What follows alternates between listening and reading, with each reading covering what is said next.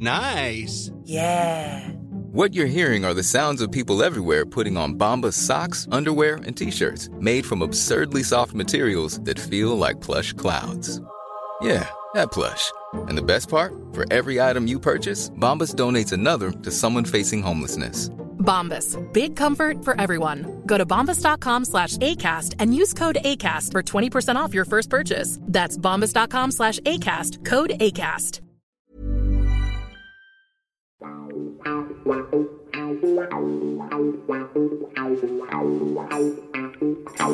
to Legends of the 70s podcast with me, the Gabbie Cabbie.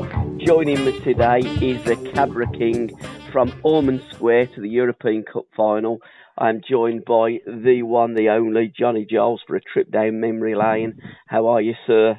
I'm okay, Paul. What did you do with that short pass, Johnny? Well, first thing you do, get it under control. Yes, absolutely. and then protect the or, ball. or, or if there's a pass on beforehand, take you, it. You you had eyes all over the place, Johnny. You were, you know, if, I've always said with certain players, if football was a religion, you would be a prophet. Your first memories of the game of association football, growing up in Dublin, you come from Ormond Square, didn't you? In Dublin, that was Yes. your that was your manor where you learnt your trade. Yes. Talk Yes. to me about that, guys. yeah, I was born and raised. I was in Dublin uh, in the time I was born 1940. So um, I lived in Ormond Square, which was obviously a square. Uh, but in those days, nobody had cars, Yeah. Paul.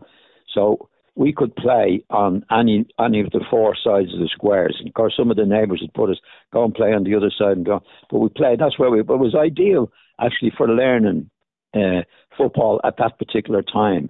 There was no cars coming in and out. Uh, you could play down one side of the square, go to the other side of the square, and we had uh, what we called a bouncer. Yeah. A bouncer was a rubber ball about twice the size of a tennis ball. So it was ideal for learning the trade of controlling a ball because it was harder to control than a football. Well, I didn't know that at that time. I was only a kid playing for a bit of fun with my pals uh, in Ormond Square. But it was an ideal place to learn how to play football and control the ball. But you started playing football or kicking a football even before that with your granddad when you was three. He took you out to kick a tennis ball, didn't he? I've got to say, John, your book, John Giles, A Football Man, the autobiography, is an absolutely fabulous read. It's honest, it's superb, it's it's funny as well. And I did listen to a podcast when you said, well, if you were reading the book of me dad, it'd be a lot better than the book of me because your dad was a real character and you were like chalk and cheese. But your dad was a pro player as well, wasn't he? And um, Yeah, he was yeah. a character as well, wasn't he, John? Oh yeah, yeah. He was. Um, he, he played for Bohemians, which was an amateur team when he was young, and I, I believe he was pretty talented. But he got uh, he, he got a bad injury, I think, and stopped him playing. But uh, he was he was a character, a very well known character in the football world in in Dublin. Actually, he was manager of Drumcondra, which was a, a, a League of Ireland team when I was a kid. Uh, so he'd he'd a very very good knowledge of the game. Really good and basic knowledge of the game, which was a great help to me uh, when I was growing up, obviously, because I went to Manchester when I was 15. Well, when you go at 15 uh, to any club, you, and especially Manchester United, you're not dealing with Matt Busby and Jimmy Murphy. You know, you're playing. There was those days. It was the first team, second team, A team, B team, and juniors.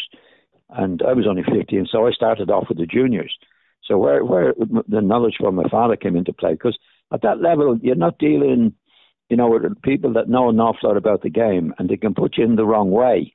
Yeah. You know, on the wrong on the wrong road. So I was lucky enough to have a, a, a good basic knowledge of the game at 15. That if any of the coaches were talking rubbish, I knew it. Yeah. And that was through my father. My father had a very, very good knowledge of the game. But, but he was a character, yeah. And in the book, you said that your father, you felt as though your father got more out of your football career than what you did. I think he enjoyed it more in many ways. You know, I I, I, I, I I wasn't a drinker at all. My father, my father was my father was very well known in Dublin as a drinker. And what they used to say to me, Dickie, Jesus, what a drinker. In other words, he never fell over. He never never got into trouble. And he could still talk talk a bit of sense even with a good few drinks on him, you know. So he, that's what he was noted for. But I think when uh, uh, like, like I made my first got my first cap in Ireland. I not only played two matches for Manchester at the time, and uh, we got a, a, good big. I scored a good goal. We were two 0 down. I scored a good goal. We went on to three two. So he definitely would have celebrated that night in a big way. I was home with my mother and girlfriend at that particular time, but he would have he would be out on the town. Now, was your dad's name Dickie or was it Christie? Because you did have an ability to change names. Jackie Carey, when he went over to Man United, we, we, we known him as Johnny Carey. Now, yeah. I'd looked at Wikipedia and I'd seen Michael John Giles. Was your yes. name Michael John Giles? I, I was christened Michael John yeah. Giles. Yeah, thought so. Uh, and uh, but I, I, was always called uh, John. I think my father didn't like the name Michael for some reason or other. So I was I was called John from the time, but it's a bit of a nuisance at times on, on passports and that, you know, Paul, because I, I went to, to, to, to without my passport somewhere anyway, and I was supposed to be Michael, and I said John, and the, I couldn't get through, you know. Yeah. But anyway, yeah, that's what it was. Yeah, I was I was I was christened Michael John, but I was always called John and not, and not Johnny. Funny enough. exactly, because I've listened to the uh, the uh, YouTube clips and um, podcasts that you've done with RTE and over in Ireland, and they all call you John Giles. Where in England you're most commonly known as Johnny. So where did yeah, the Johnny come from? From the John? It just came from football. It yeah, came yeah. from football people. Do you know what I mean? Yeah, yeah. Like it's like when I got in the first team first of all, but most of the the lads are, especially the press, they put the NY on the end of it. You know what I mean? And, yeah. and that's what. But my family, funny enough, it, it, it always was strange with me because people thought I was being a bit snobby or something uh, later on when I said, "Look, my name is John," because all my family called me John. Yeah. All the people that I, I grew up with called me John. It was only when I came to Manchester United and and got in the first team that they put the Johnny on it. Yeah. But I never called myself John. My, my mother used to say, "Don't answer it." That's the English no big, It was no big deal anyway, Paul. You know, to be quite honest, it was no no big deal. But it's just the people that family and friends of mine. Uh, it's it's uh, it, it, it's always called John. Now your upbringing in uh, in Dublin, uh, football and Gaelic football in particular was the big mm. game. Certainly, tennis was another English game that you loved, and you, you met your wife at a, at a tennis club as well and golf. So you almost was more English than Irish, and you were a corner boy as well. So talk us through that, John. You're growing up and, and going through secondary school because you took a little bit of stick, didn't you? Especially from oh, yeah. one teacher. Yeah. Well, uh, well, funny enough, my my my um, my grandfather was English. Right. This is going back a long time when the British Army was in Ireland, and he married an Irish girl. But my grandfather was was uh, uh, uh, English, and he was killed in the First World War. So I never got to know him. So I come from a little bit of an English background, and also from a soccer area.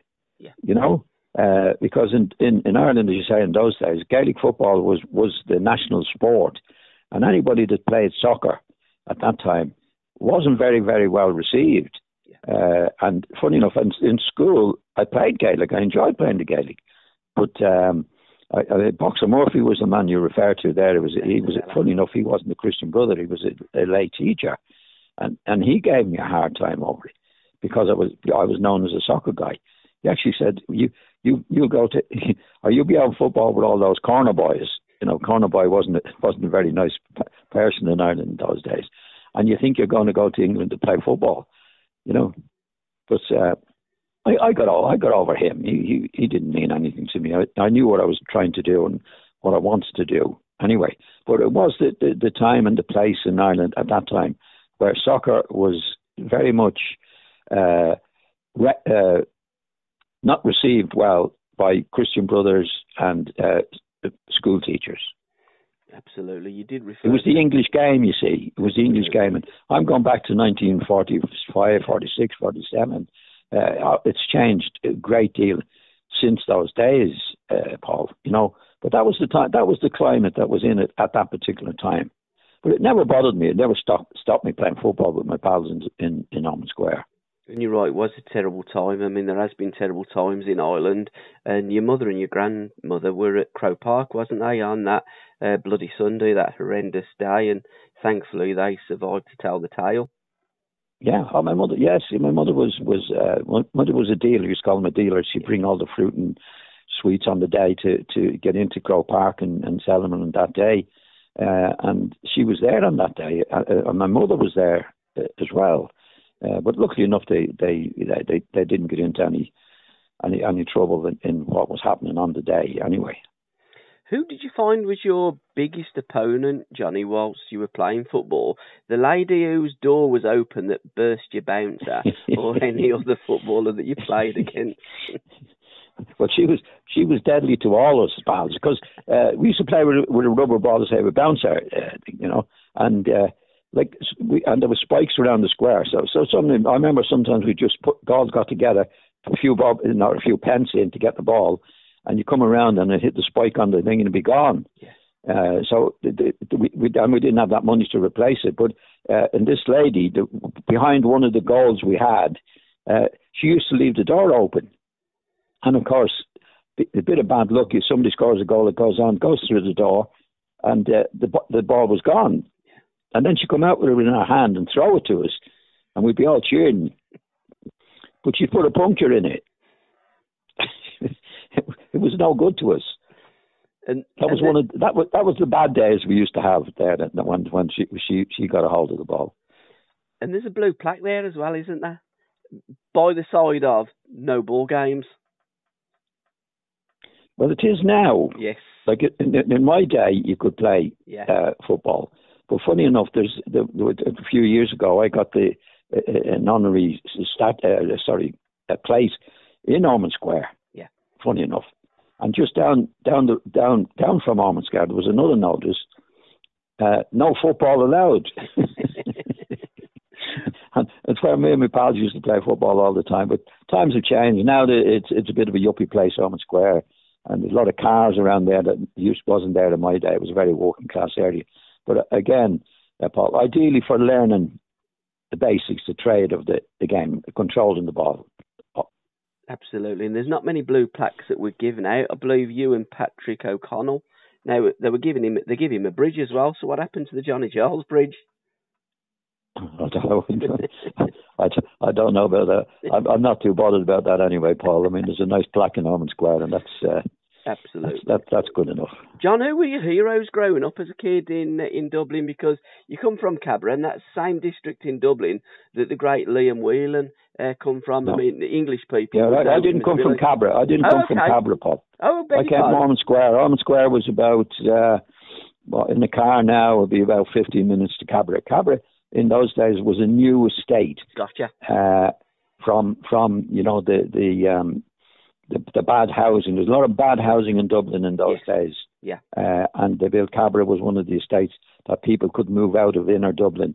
There, but I, I didn't. I, my my parents stayed where we were. But Liam Whelan would would have yes did come from Cabra. So, who were your heroes when you were a kid and you were playing in Ormond Square? Who did Johnny Giles, or John Giles, want to be when, when he grew you, up? You can call me Johnny, by the way. It doesn't bother me in the least, Paul. Uh, no, I, I, I was, for, first of all, there was no television in those days. Yes. You might hear a bit of radio and that. So most of the, the, the matches that we, we would see, the big matches, would be the international matches. Mm. Where Ireland would play, whether it be Scotland or Germany or any of those players, and, and our our heroes were, were the lads obviously that played uh, in the Irish team. And, and the captain in those days was Jackie Carey. Yeah. You know, as you said early on, he was Jackie Carey and then he was Johnny Carey. And he was one of the greats. Yeah. He was one of the greats. He was he, he captained Manchester United when they won the cup in 1948. He was footballer of the year in 1949, and he was a great player. So me and my pals, he was our big hero. Now we had lots of other heroes: Tommy Eglington, Peter Farrell, who played for Everton, Con Martin, who played for Villa, uh, we we lots of lots of other uh, Davy Walsh who played for West Brom, so we had lots of heroes from the Irish team, but we didn't see an English match. But we we what we we latched on to Manchester United mainly because Jackie Carey. Yeah. Now you did say that you come over to uh, Manchester United, a 15 year old kid, and you did. Um, but you'd also come over previously as a 14 year old boy on a boat and that's when you bumped into Duncan Edwards when he was eating an apple on uh, on a wall. Yeah, well, I well, I, I, I, they had a man called Billy Behan who was a scout in Dublin, and he had, he'd been watching me for a few years. And what he, what they decided was that they would send me over to Manchester when I was 14 to make an attachment to them because it couldn't go until you were 15 yeah. on a permanent basis. Uh, and I think they, they, they wanted to make sure that uh, no other club would come in for me. Yeah. You know what I mean? Uh, schoolboy, as a schoolboy. But I always wanted to go to Manchester, mainly because, again, Jackie Carey, we followed Manchester United. And they decided to send me over at 14, which was a year before you could go on a permanent basis. Yeah. But Manchester didn't throw the money around. They, did, they didn't send me over on the plane. They put me on the boat. There used to be the Munster and the Leinster boat would go from Dublin to Liverpool. Yeah. And I was on the boat. I remember my mother, I think a mother it, or pinned a pound inside my pocket because she was worried about me going. Uh, I never thought anything of it at the time, to be quite honest. But the only time I got scared, I made my way from the boat to uh, to uh, to the to the train, uh, and it was only when I was getting into Manchester, about ten minutes before I got into Manchester, I got worried because there was somebody uh, meet me at the Joe Armstrong, who was the man who who, who, who did that job, was meet me at um, at uh, uh, in Manchester, um, but I never met him before, and he never met me. Yeah. So the only thing I was worried about, if we don't know each other, where am I going to end up here? Because I'm going to be completely lost. But he, but he, he, he, he got me straight away. He knew by the, I had a broken down old bag case, and he, he knew, uh, he knew, he was used to picking the, the, the, uh, the kids coming to Manchester United up from there. So I was okay. I've got to say, John, as a Birmingham City supporter, I wish you'd have ended up in Birmingham because we'd have loved you at Birmingham City. but but you did end up at Manchester United.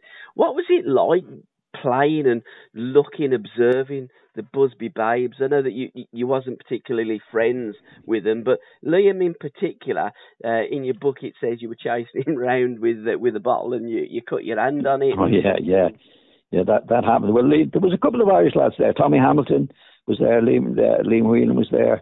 Uh, Joe Carolan came later on, and uh, I must say they looked after me really well. Yeah because I, I, I, must have been a total nuisance for them. You know, I was only 14, uh, but but it was brilliant, uh, uh, Paul, because uh, this was pre-season, yeah. right? So it was pre-season training, and I could watch the pre-season matches, yeah. practice matches. But all these players, when I went to Manchester United first that year, I didn't know of all the players there. I've heard of Duncan Edwards, and I knew of Liam Whelan, knew of a few players. But I didn't realise this was the Busby Babes' time coming onto their prime, where there was, uh, like say, the first team played the second team in those days, and Bobby Charlton was 17, I think, at that time. And Bobby couldn't start; he couldn't get into teams because in those days they were inside forwards, and the inside forwards in the first team was Jackie Blanchflower and Dennis Viollet, and then you had Colin Webster, and they, they were all international players. Yeah. Where I used to, um, I mean, I saw Bobby come on at halftime, and he was sensational. He was brilliant, absolutely brilliant, uh, and became the great player he did. But I didn't never heard of Bobby Charlton at that time, or Eddie Colman, or Jeff Whitefoot, and Duncan Edwards, and all these players. So I was watching it where they were playing absolutely brilliant. And I was with the younger lads playing, doing my own little bit, you know, with the ball and all that carry on. It was it was brilliant. But when you come back then as a 15 year old kid a little bit later, your dad wanted you to uh, take an apprenticeship as an electrical engineer as well, didn't he? So you were like learning two trades where some of the other boys just focusing on being a footballer. But you yeah. learned an awful lot, didn't you, John, with those fellas that, that you worked with? So it was a great a great grounding for uh, for young John. It was a great experience. Yeah. See, my father was the type of fellow, he wanted me to do everything. Yeah. He wanted me to be a great footballer. He wanted me to be a great scholar. Yeah. Right. And I was hopeless at school. Oh, absolutely hopeless. because I was only interested in playing football. And and also to learn a trade. Yeah. so, so I, I went to uh, in Altrincham and uh, it was it was a great experience, I must say. Um, and it, it I was obviously apprenticed to the Manchester lads. And funny enough, most, nearly all of the lads I was working with were Manchester United supporters. Yeah. But I, but I had a problem early on because I I had a thick Dublin accent, right, and they had a thick Manchester accent. I couldn't understand a word they were saying, and they couldn't understand a word I was saying.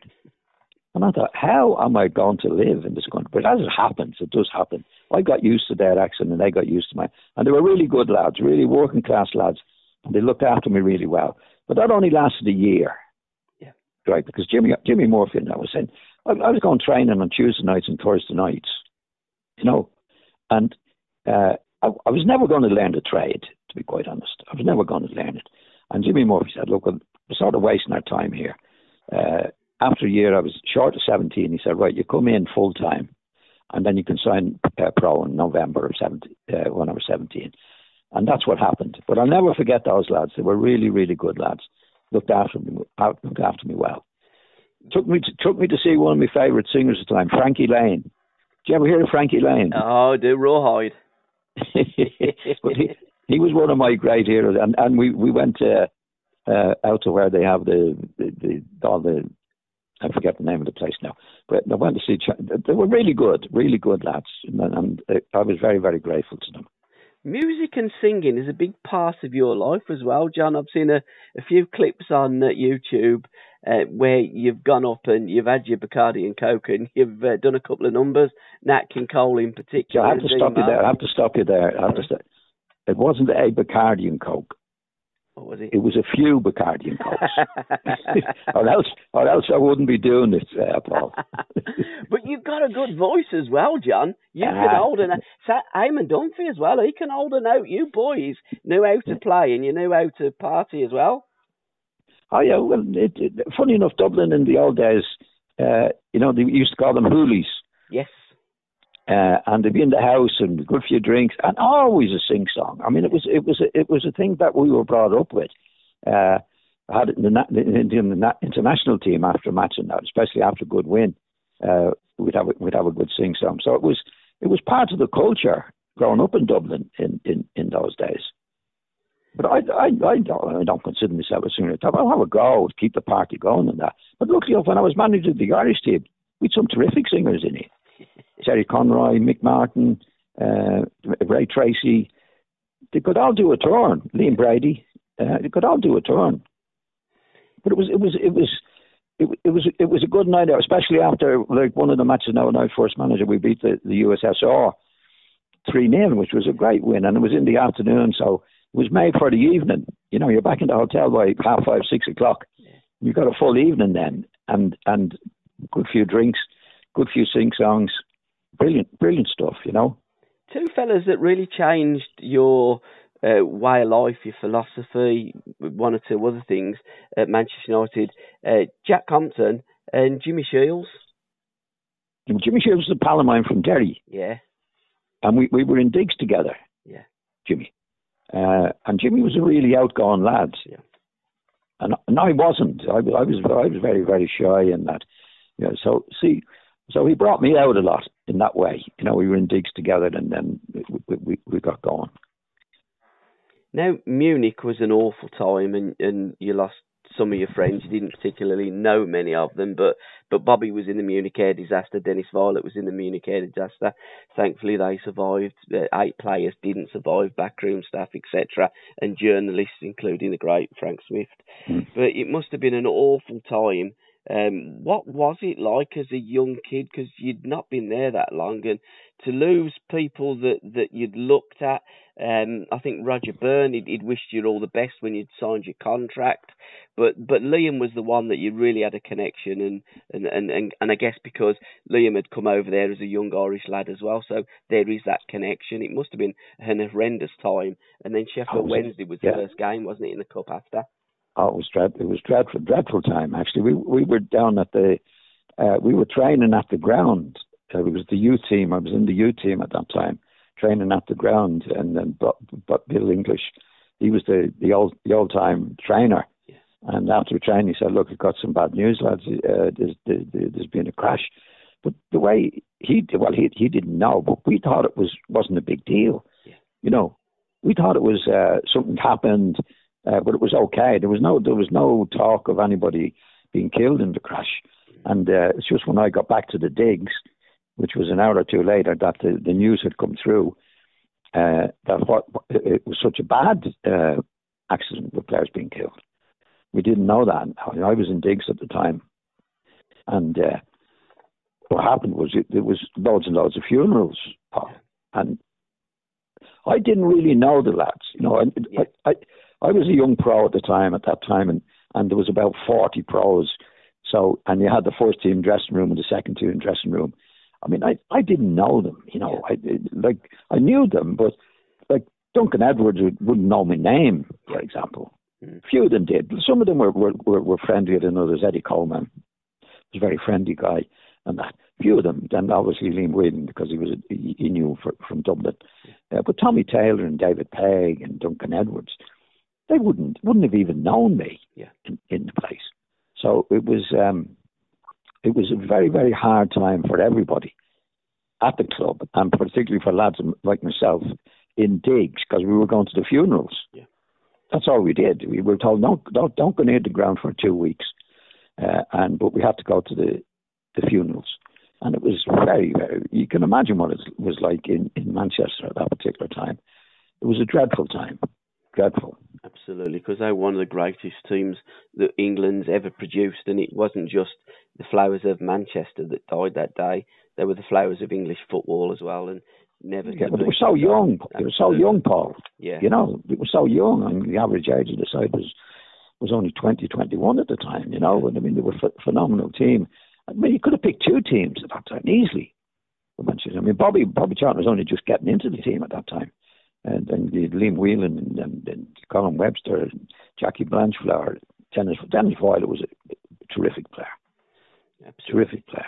Shay Brennan, he uh, he was the star of the first game, wasn't he? The, yeah. uh, cup game against Sheffield Wednesday. But you uh, played a little practical joke on Shay, didn't you? You pretended to be somebody else, and he was so chuffed to be playing for Ireland because he was the first one, wasn't he, that that looked at the grandparents and was able yeah. to play for uh, the Republic of Ireland. When did the Republic of Ireland become Republic of Ireland? Because when I was a kid, it was Eire well, well, well. Funny enough, they're only celebrating uh, 50 years this year that that the FAI became independent right. of the uh, yeah yeah 50 years this year.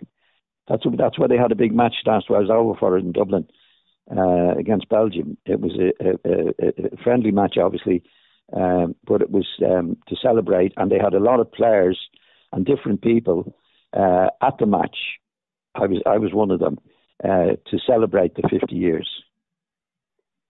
Oh my goodness. 19, 19, yeah, 19, 1921. Because again, when I was 22. a kid, it was always Eire, and then all of a sudden it changed to the Republic of Ireland. But Shay Brennan, he was a good lad, and, and he was a pal of yours, and scored a brace against Sheffield Wednesday. You were yeah. watching that game on the wall. My dad actually went to that game. There was a yeah. lot of people from all around the country oh, that yeah, got on coaches and buses just to be a part of, of that, just just to be there. Man United borrowed players that were already cup tied, but the rules were relaxed, so Manchester United could get a team out and got to the final. Unfortunately, got yeah. beat by Bolton Wanderers uh, that that yeah. year.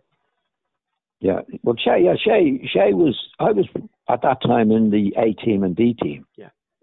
Along with Shay, and we were very good pals. Shay was Shay was very Irish in his way. You know, his, his parents were Irish and one of the great lads, one of the great lads, really, really very good to me, very friendly. Uh, and we played in the A team together, which was the third team. And, uh, it, you know, we, we knew each other very, very well. But I remember afterwards, uh, like Shay, Shay got in the first team, and we, we came to the same conclusion. I didn't think Shay was going to make it in the A team. And Shay didn't think I was going to make it. We were go, we were sort of going nowhere. But Shay played obviously in the first match when they were really strong. He played outside left actually, uh, and scored a goal. Yeah. In, in in the match, Shay. So Shay became a, a hero immediately uh, with the Manchester crowd. Uh, now he didn't last in the first team very long. He wasn't in the cup final or anything, but he did his bit on that particular day, uh, and it was uh, it was one of those nights which was very very uh, sad night, many and on, on, on, sad occasion, really. Paul, although they won the match, you know. Absolutely. But Shay was one of the great. He was one of, you know, uh, he's talking about a man's man. Yeah. He, he loved to drink, he loved to bet, uh, and he was really, really, he was very, very good to me. And he, he, well, he was good to everybody. He was just one of those great lads. Now you were you were still at United and you played in the '63 uh, FA Cup final for Manchester United. Um, you didn't play in the Charity Shield game, and as a consequence, that was the uh, the last game that you played, wasn't it? Or sorry, you did. Play. No, I played in the Charity Shield the Charity but you didn't play. Yeah, that's when I was left out of it. We were beaten, we were beaten three or four nil at at, yeah. uh, at Goodison. Yeah. So he made a few changes, and I was I was one of the changes. But now, yeah. Now that move, you know, that young boy that's you know, been a fan of Manchester United, instead of mm. wanting to grow up and play Gaelic football like a lot of Irish uh, young kids did, you wanted to play for Manchester United. Yes, that was that was your dream. To be shown the door, because it was a game against Tottenham, wasn't it, in a cup semi-final that that you didn't have a good game, and Matt seemed to lose faith in you. Yes, we and, played in the semi-final, um, and I was playing in the main position as midfield player. Actually, Bobby Charlton was on the left wing at that time. To listen to the rest of this podcast, please go to www.patreon.com forward slash SRB Media. One size fits all seemed like a good idea for clothes. Nice dress. Uh, it's a it's a t-shirt. Until you tried it on. Same goes for your health care. That's why United Healthcare offers a variety of flexible, budget friendly coverage for medical, vision, dental, and more. So, whether you're between jobs, coming off a parent's plan, or even missed open enrollment, you can find the plan that fits you best. Find out more about United Healthcare coverage at uh1.com. That's uh1.com. It's that time of the year. Your vacation is coming up. You can already hear the beach waves, feel the warm breeze relax, and think about work. You really, really want it all to work out while you're away. Monday.com gives you and the team that peace of mind. When all work is on one platform and everyone's in sync, things just flow wherever you are. Tap the banner to go to Monday.com.